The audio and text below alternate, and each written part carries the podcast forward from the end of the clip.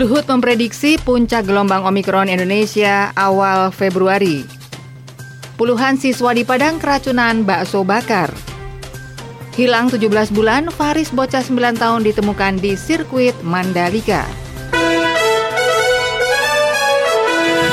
Dari kawasan Jalan Jagalan 36 Yogyakarta, segera Anda ikuti Detak deretan Warta Aktual Reco Buntung 99,4 FM. Selamat petang pemirsa, itulah tadi beberapa informasi yang dapat Anda ikuti dalam program Detak Deretan Warta Aktual Reco Buntung edisi hari ini Rabu 12 Januari 2022. Saya Asik Eka Dewi, segera kita menuju informasi pertama.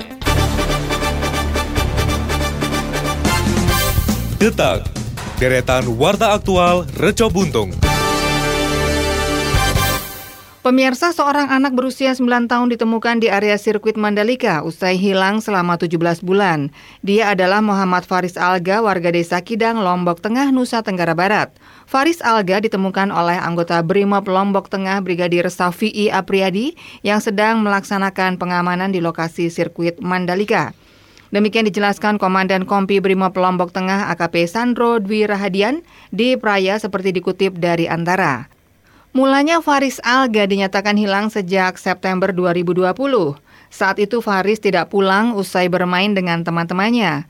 Keluarga lalu mencari hingga meminta bantuan 26 paranormal, namun Faris tidak kunjung ditemukan.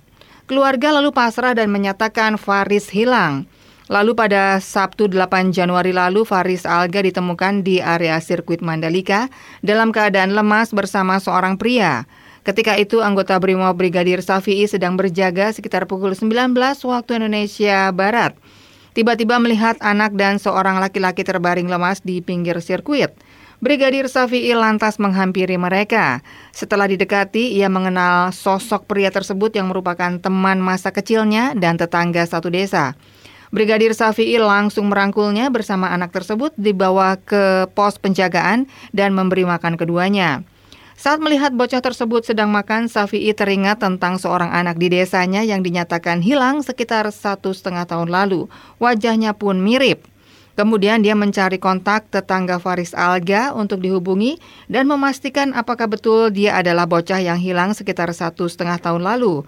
Setelah dirasa semuanya cukup, Brigadir Safi'i mengantarkan bocah tersebut kepada pihak keluarga. Pihak keluarga lalu menyambutnya dengan bahagia dan terharu. Isak tangis pecah karena Faris Alga sudah hilang sekian lama. Menurut pengakuan Faris Alga, ia dibawa oleh Narep ke Jawa Tengah dengan berjalan kaki dan terkadang naik truk. Narip adalah tetangga Faris. Narip dikenal kurang normal dan suka dengan anak kecil sebagai teman bermain. Faris mengaku kadang menjual petai dan membersihkan taman agar bisa mendapatkan uang untuk membeli makan. Rumah kosong menjadi tempatnya beristirahat selama bersama Narep.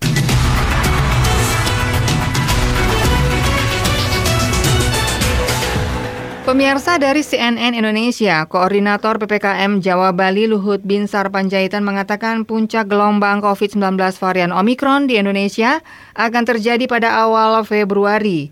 Dirinya berkaca pada pengalaman negara lain yang mengalami lonjakan kasus COVID-19 pada 40 hari pasca penemuan kasus Omikron.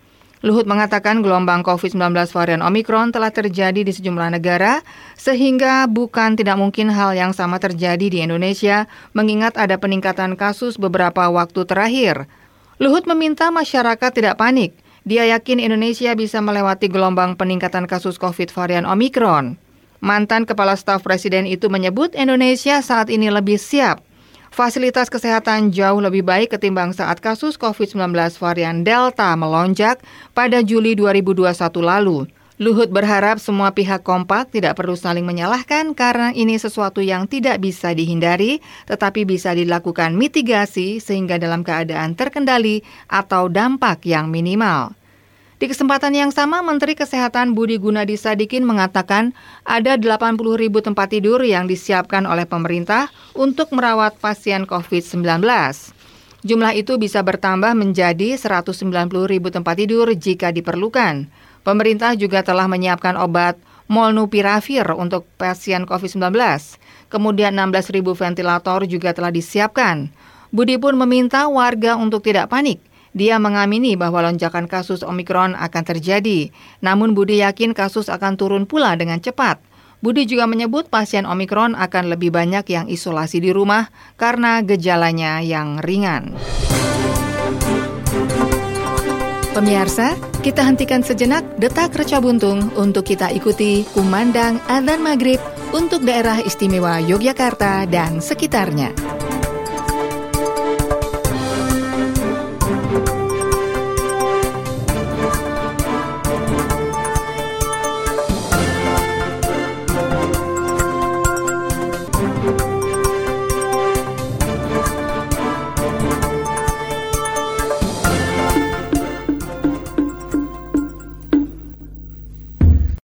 Allah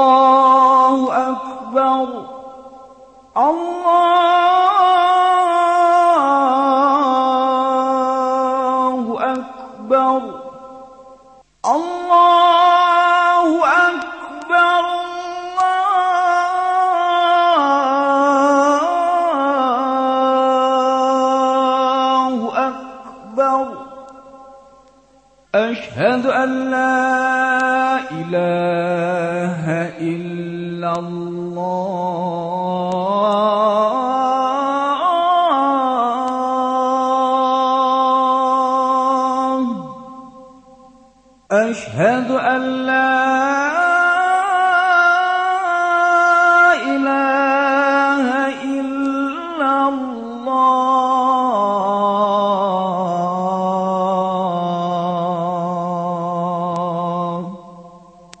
أشهد أن محمد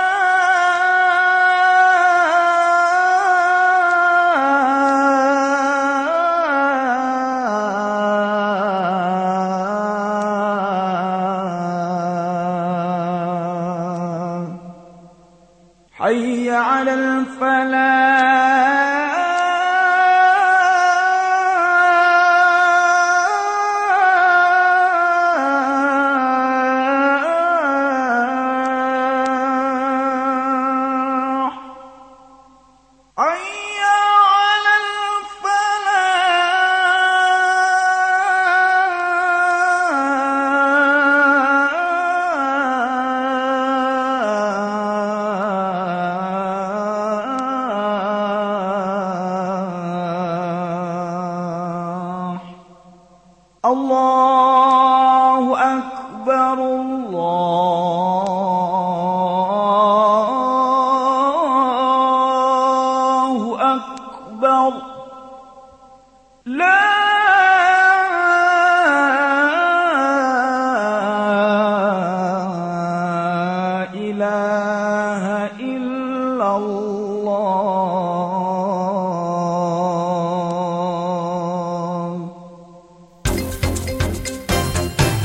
Pemirsa, kembali Anda ikuti Detak, deretan Warta Aktual Reca Buntung.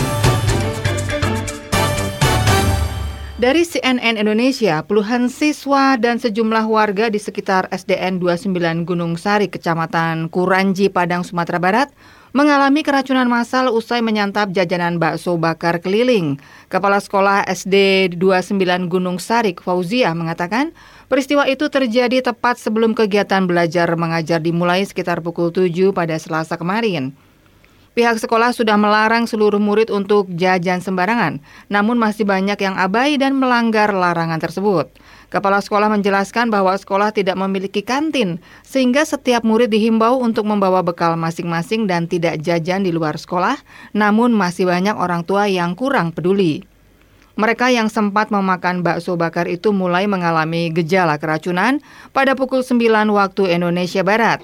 Mulanya hanya terdapat beberapa siswa yang mengeluh mual, sakit perut hingga muntah-muntah. Namun jumlahnya terus bertambah hingga UKS sekolah tidak sanggup menampungnya.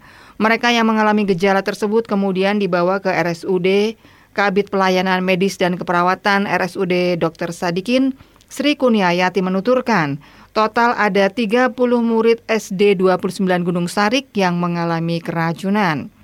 Dari total pasien tersebut ada dua murid yang memiliki gejala paling parah dan harus dilakukan perawatan yang lebih intensif di IGD. Puskesmas setempat sudah mengambil sampel makanan dan sampel muntahan untuk pemeriksaan lanjutan. Detak, deretan warta aktual Reco Buntung.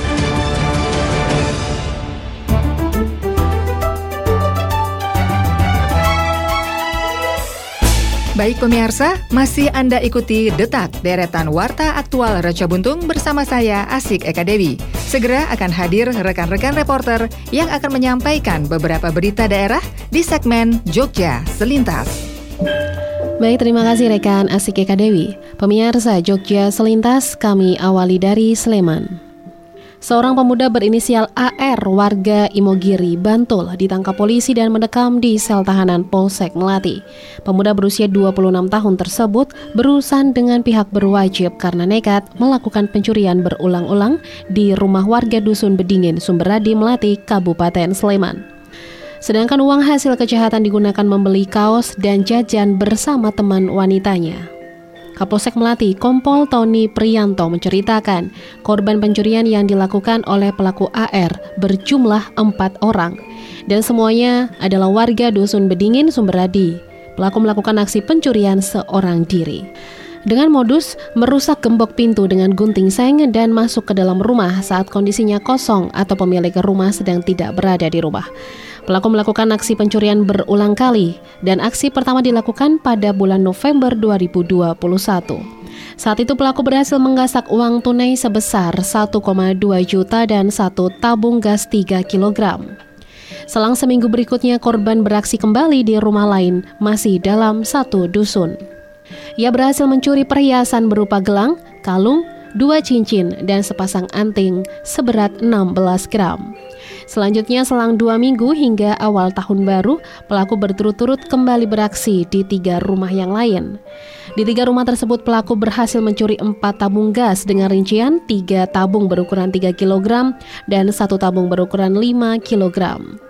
Warga Dusun Bedingin yang resah dengan aksi pencurian tersebut kemudian melapor kepada ketua RT setempat dan juga ada yang melaporkan ke Polsek Melati. Petugas yang mendapat laporan kemudian melakukan penyelidikan dan berhasil mengidentifikasi terduga pelaku. Pelaku berhasil diamankan pada hari Kamis 6 Januari 2022 jam 6 pagi berada di rumah kosnya di Bedingin. Kanit Reskrim Polsek Melati AKP Dwi Nur Cahyanto menambahkan, hasil penyelidikan dan pemeriksaan, pelaku yang tinggal di kos-kosan tidak jauh dari lokasi pencurian ternyata sudah melakukan pemetaan terhadap calon korbannya. Pelaku sebelum mencuri telah memastikan aktivitas korban sehingga memudahkan saat beraksi dan motif pencurian adalah karena ekonomi. Ia mengaku bingung karena sudah tidak mempunyai uang lagi. Uang hasil kejahatan pun digunakan untuk membeli kaos dan jajan bersama dengan teman wanitanya. Atas perbuatannya, pelaku disangka melanggar pasal 361 ayat 1 KUHP Jangto pasal 64 KUHP dengan ancaman hukuman 9 tahun penjara. Kita beralih ke Kulon Progo. Pemirsa Paguyuban Lurah dan Pamong Desa Bodronoyo di Kabupaten Kulon Progo menggelar musyawarah desa atau musda di Aula Adikarto Kompleks Pemkap Kulon Progo pada Selasa kemarin. Pembukaan musda dilakukan dengan pemukulan gong oleh Bupati Kulon Progo Sutejo. Panitia Musda Bodronoyo Kulon Progo Dani Pristiawan mengatakan melalui musda tersebut diharapkan segera ada percepatan rencana pembangunan jangka menengah daerah atau RPJMD. Apalagi dengan adanya wajah baru sebanyak 69 lurah yang telah terpilih dan terlantik. Selain itu juga upaya Bodronoyo dalam mendukung pemerintah Kabupaten Kulon Progo dalam wujud percepatan regulasi yang dikerjakan. Namun kerjasama dengan semua pihak juga diperlukan apabila terdapat perbedaan antara wilayah satu dengan yang lainnya. Bupati Kulon Progo Sutejo berharap keterlibatan Bodronoyo bisa lebih optimal dalam rangka tugas-tugas pemerintahan, pembangunan, dan pembinaan masyarakat. Sehingga programnya sejalan dalam memberikan dukungan untuk keberhasilan pelaksanaan program pemerintah daerah dan juga diharapkan musda yang diikuti oleh mayoritas 69 lurah yang terpilih dan terlantik dari total 87 lurah membawa warna baru dan semangat yang lebih. Demikian pemirsa informasi dari Sleman dan Kulon Progo, sumber berita dari Tribun Jogja.com. Saya Meida Mara dan kita beralih ke berita kota Yogyakarta yang akan disampaikan oleh rekan dari Pradita. Silakan dari. Baik, terima kasih Meida Mara. Pendengar Gubernur DIY Sri Sultan Nama Gubernur ke-10 menyatakan capaian vaksinasi di DIY cenderung telah mencapai target yang ditentukan pemerintah pusat. Vaksinasi lansia dosis 1 saat ini telah mencapai 82,13 persen dan dosis 2 sebanyak 71,85 persen. Kemudian vaksinasi anak 6 hingga 11 tahun telah mencapai 52,18 persen Selanjutnya, Pemda DIY juga telah menyiapkan isoter dan fasilitas lainnya. Demikian disampaikan Gubernur DIY Sri Sultan Hamengkubuwono ke-10 pada rapat koordinasi antisipasi menghadapi Omikron yang berlangsung pada Selasa 11 Januari 2022 secara daring di Gedung Prajimo Sono Komplek Kepatihan bersama Menko Marves Luhut Binsar Panjaitan. Pada kesempatan tersebut, Luhut menyampaikan bahwa kenaikan kasus Omikron yang ada di Indonesia disebabkan karena kepulangan pelaku perjalanan luar negeri. Selain di Jakarta, kenaikan kasus dapat terjadi di Surabaya, mengingat Surabaya merupakan salah satu pintu masuk pelaku perjalanan luar negeri atau PPLN. Untuk itu, pihaknya juga meminta kepada masyarakat untuk tidak pergi ke luar negeri terlebih dahulu Sedangkan bagi mereka yang telah melaksanakan kegiatan perjalanan luar negeri, diharapkan ketika kembali ke tanah air melakukan karantina secara tertib. Selanjutnya, pihaknya juga menyatakan untuk mengantisipasi penyebaran Omikron ada tiga arahan utama. Di antaranya, langkah pengetatan pintu masuk tetap dipertahankan untuk mencegah masuknya varian Omikron ke domestik. Kemudian, yang kedua, Omikron telah menimbulkan gelombang baru di beberapa negara. Kemungkinan tersebut bisa terjadi pula di Indonesia. Meski vaksinasi dan zero survei sudah tinggi, namun masih terdapat masyarakat yang belum terlindungi. Sekitar 13,6 juta orang di Jawa Bali, baik antibodi karena vaksinasi dan infeksi sebelumnya. Selanjutnya yang ketiga, tanda-tanda peningkatan secara perlahan juga mulai terlihat. Untuk itu, strategi yang diterapkan harus kembali dipertahankan secara masif. Di antaranya penegakan protokol kesehatan dengan penggunaan peduli lindungi, penguatan testing, tracing, dan isolasi terpusat. Kemudian akselerasi vaksinasi, terutama untuk lansia dan anak-anak serta mempersiapkan rumah sakit, obat-obatan, alat kesehatan, dan tenaga kesehatan untuk mengantisipasi kemungkinan terburuk. Sementara itu, Menteri Kesehatan Budi Gunadi Sadikin menyatakan bahwa konfirmasi kasus dan probable Omikron cenderung meningkat. Transmisi lokal juga sudah terjadi. Saat ini ada 506 transmisi lokal terutama dari PPLN. Menteri Kesehatan juga menyatakan bahwa mayoritas kasus Omikron tidak menunjukkan gejala atau sakit ringan dan sebanyak 33 persen telah menyelesaikan isolasi. Pendengar seiring kondisi pandemi COVID-19, DPRD DIY tidak ada kenaikan gaji. Demikian disampaikan Wakil Ketua DPRD DIY Huda Triyudiana dalam press release-nya.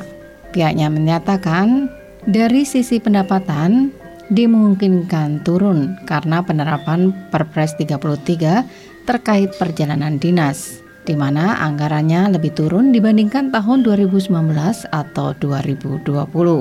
Namun, anggota DPRD DIY masih terus semangat bekerja. Pihaknya juga menekankan saat ini di DPRD DIY masih membicarakan penganggaran yang lebih efektif untuk mengungkit ekonomi dan bangkit bersama masyarakat setelah pandemi COVID-19.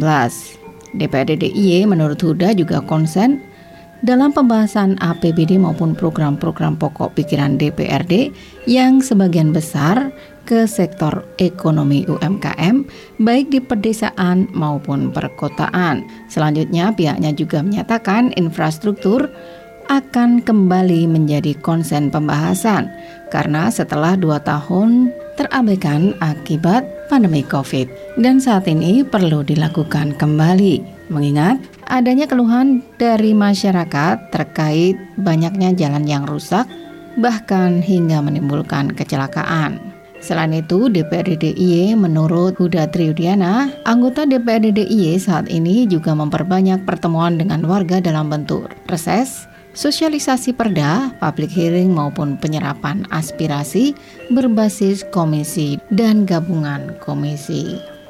Dengan demikian diharapkan pada tahun 2022 ini ekonomi di DIY semakin membaik seiring dengan redanya kasus COVID-19. Demikian informasi dari Kota Yogyakarta, saya dari Pradita. Segera kita menuju ke rekan Widya Gita. Ya, baik terima kasih dari Pradita. Pemirsa bersama saya Widya akan saya sampaikan informasi dari Bantul dan Gunung Kidul. Anggota Komisi B DPRD Bantul melakukan sidak di lahan pertanian cabai wilayah Srigading, Kapanewon, Sanden, Bantul hari Selasa kemarin. Kegiatan tersebut untuk meninjau perkembangan tanaman cabai yang ditanam di luar musim atau off-season Ketua Komisi B Wildan Nafis menyatakan bahwa pada beberapa bulan lalu harga cabai mengalami penurunan yang mengakibatkan para petani urung menanam cabainya dan membiarkan tanaman tersebut kering. Karena ongkos penanaman besar sehingga petani merugi sehingga cabai dibiarkan saja. Dari hal tersebut kemudian ada ide untuk menanam cabai di luar musim yang akan dianggarkan sebesar 184 juta. Hal tersebut disetujui oleh para petani. Anggaran tersebut digunakan petani untuk menanam cabai di luar musim tanam dan dialokasikan di dua hektar lahan pertanian yakni di lahan tanah sawah dan lahan pasir. Di luar dugaan ternyata tanaman cabai bagus, baik di lahan tanam sawah ataupun lahan pasir. Pada saat panen raya pada umumnya akan terjadi penurunan harga cabai seperti yang dialami para petani di Sri Gading beberapa bulan lalu.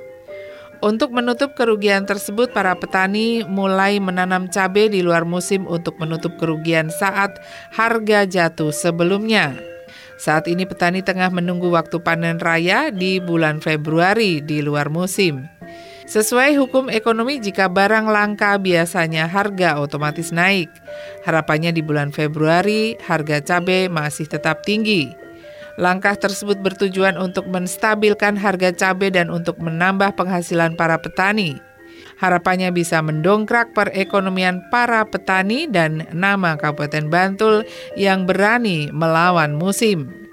Jika penanaman cabai di luar musim tersebut berhasil, Wildan bersama DPRD Bantul berkomitmen untuk terus mendukung agar program tersebut dapat berlanjut. Kepala Dinas Ketahanan Pangan dan Pertanian Kabupaten Bantul, Joko Waluyo mengatakan bahwa penanaman cabai off-season tersebut sebagai upaya untuk mendukung program food estate atau lumbung pangan di Kabupaten Bantul di mana program tersebut berjalan di lahan seluas 500 hektar yang berada di tiga Kapanewon, yakni Imogiri, Kretek, dan Sanden dengan komoditas cabai merah dan bawang merah.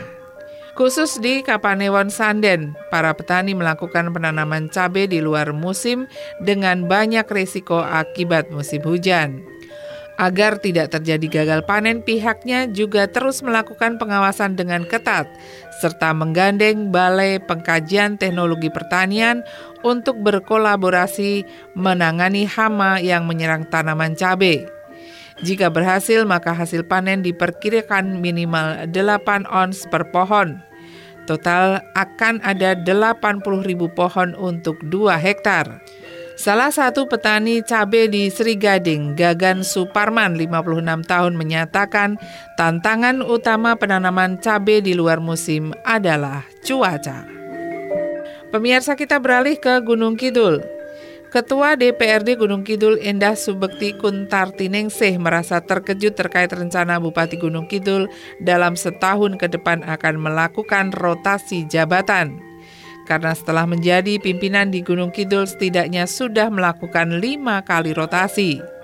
Sejauh mana efektivitas posisi penyelenggara perangkat daerah apabila yang dirombak cukup banyak dengan tempo yang singkat? Evaluasi kinerjanya tiga bulanan belum cukup. Demikian disampaikan Ketua DPRD Gunung Kidul Indah Subekti Kuntartinengsih Evaluasi kinerja mudah dilakukan setelah realisasi per tahun anggaran pendapatan dan belanja daerah. Untuk melihat kinerja penyelenggara perangkat daerah tentu dengan pencapaian targetnya, karena OPD melaksanakan tugas pokok dan fungsi pada rentan APBD murni dan perubahan. Evaluasi sebaiknya dilakukan selama pelaksanaan APBD murni menjelang perubahan kemudian baru bisa terlihat kinerjanya. Apakah yang OP dilakukan sesuai dan tersirat pada APBD atau tidak? Endah menambahkan sebagai gambaran salah satunya, Dinas Pariwisata dalam satu tahun anggaran target penyelenggara OPD-nya sejauh mana. Selain itu, target PAD sektor wisata tercapai atau tidak. Dari pencapaian target tersebut dapat dijadikan acuan evaluasi bagaimana kinerja penyelenggara OPD. Evaluasi paling cepat baru bisa dilakukan satu tahun anggaran. Nah pemirsa demikian tadi informasi dari Bantul dan Gunung Kidul. Sumber berita Tribun Jogja.com dan krjogja.com. Selanjutnya kita kembali ke rekan Asik Eka Dewi untuk menyampaikan informasi yang terakhir. Terima kasih untuk rekan-rekan reporter yang sudah mengabarkan informasi di segmen Jogja Selintas. Dan pemirsa, sekarang kita sampai ke informasi yang terakhir. Detak, deretan warta aktual Reco Buntung. Dari Tribun Jogja.com, Dinas Perhubungan Kota Yogyakarta menegaskan bahwa skuter listrik yang tengah digandrungi wisatawan di sepanjang kawasan Malioboro dan Tugu Pal Putih tidak boleh beroperasi di jalan raya.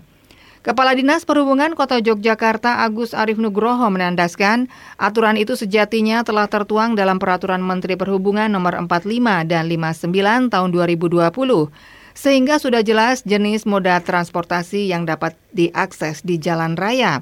Skuter bisa dijalankan di jalur khusus seperti di Jakarta, namun di Jogja belum memiliki jalur khusus tersebut. Bukan tanpa alasan Kadisub menilai otopet elektrik semacam itu masuk kategori kendaraan yang tidak stabil. Alhasil jika dipaksakan melaju di jalan raya, keberadaannya dikhawatirkan bakal mengganggu pengguna kendaraan bermotor maupun si pengemudi skuter. Ia pun menyampaikan pemerintah bukan bermaksud mengekang kebebasan berekspresi para turis, terutama di kawasan Malioboro. Menurutnya, skuter listrik boleh saja beroperasi selama pengelolanya memperhatikan aspek keselamatan semua turis yang menyewa. Status terkait risiko COVID-19 Pemerintah Republik Indonesia menetapkan empat status orang terkait risiko virus corona atau COVID-19. Yang pertama, orang dalam pemantauan atau ODP, kemudian pasien dalam pengawasan atau PDP, suspek, dan yang keempat adalah confirm positif COVID-19. Orang dalam pemantauan atau ODP adalah semua yang datang dari daerah wabah masuk ke Indonesia – data dari imigrasi, dan tidak semua ODP atau orang dalam pemantauan diterjemahkan sakit. pasien dalam pengawasan atau PDP, yaitu ODP atau orang dalam pemantauan yang mengalami keluhan gejala influenza sedang lalu menjalani perawatan. Demi meningkatkan kewaspadaan, PDP atau pasien dalam pengawasan juga diperiksa intensif.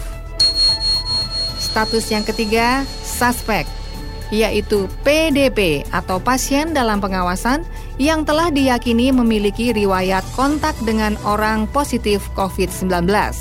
Hasilnya setelah observasi ada dua, yaitu negatif atau positif. Status yang keempat adalah confirm positive COVID-19, yaitu suspek yang telah dinyatakan terinfeksi virus corona atau COVID-19.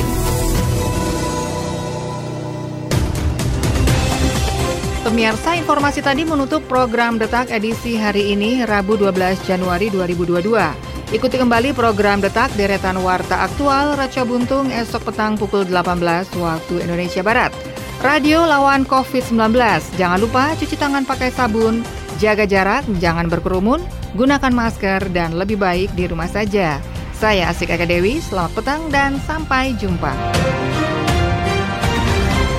Pemirsa, telah Anda ikuti Detak, Deretan Warta Aktual, Produksi Tercobuntung 99,4 FM.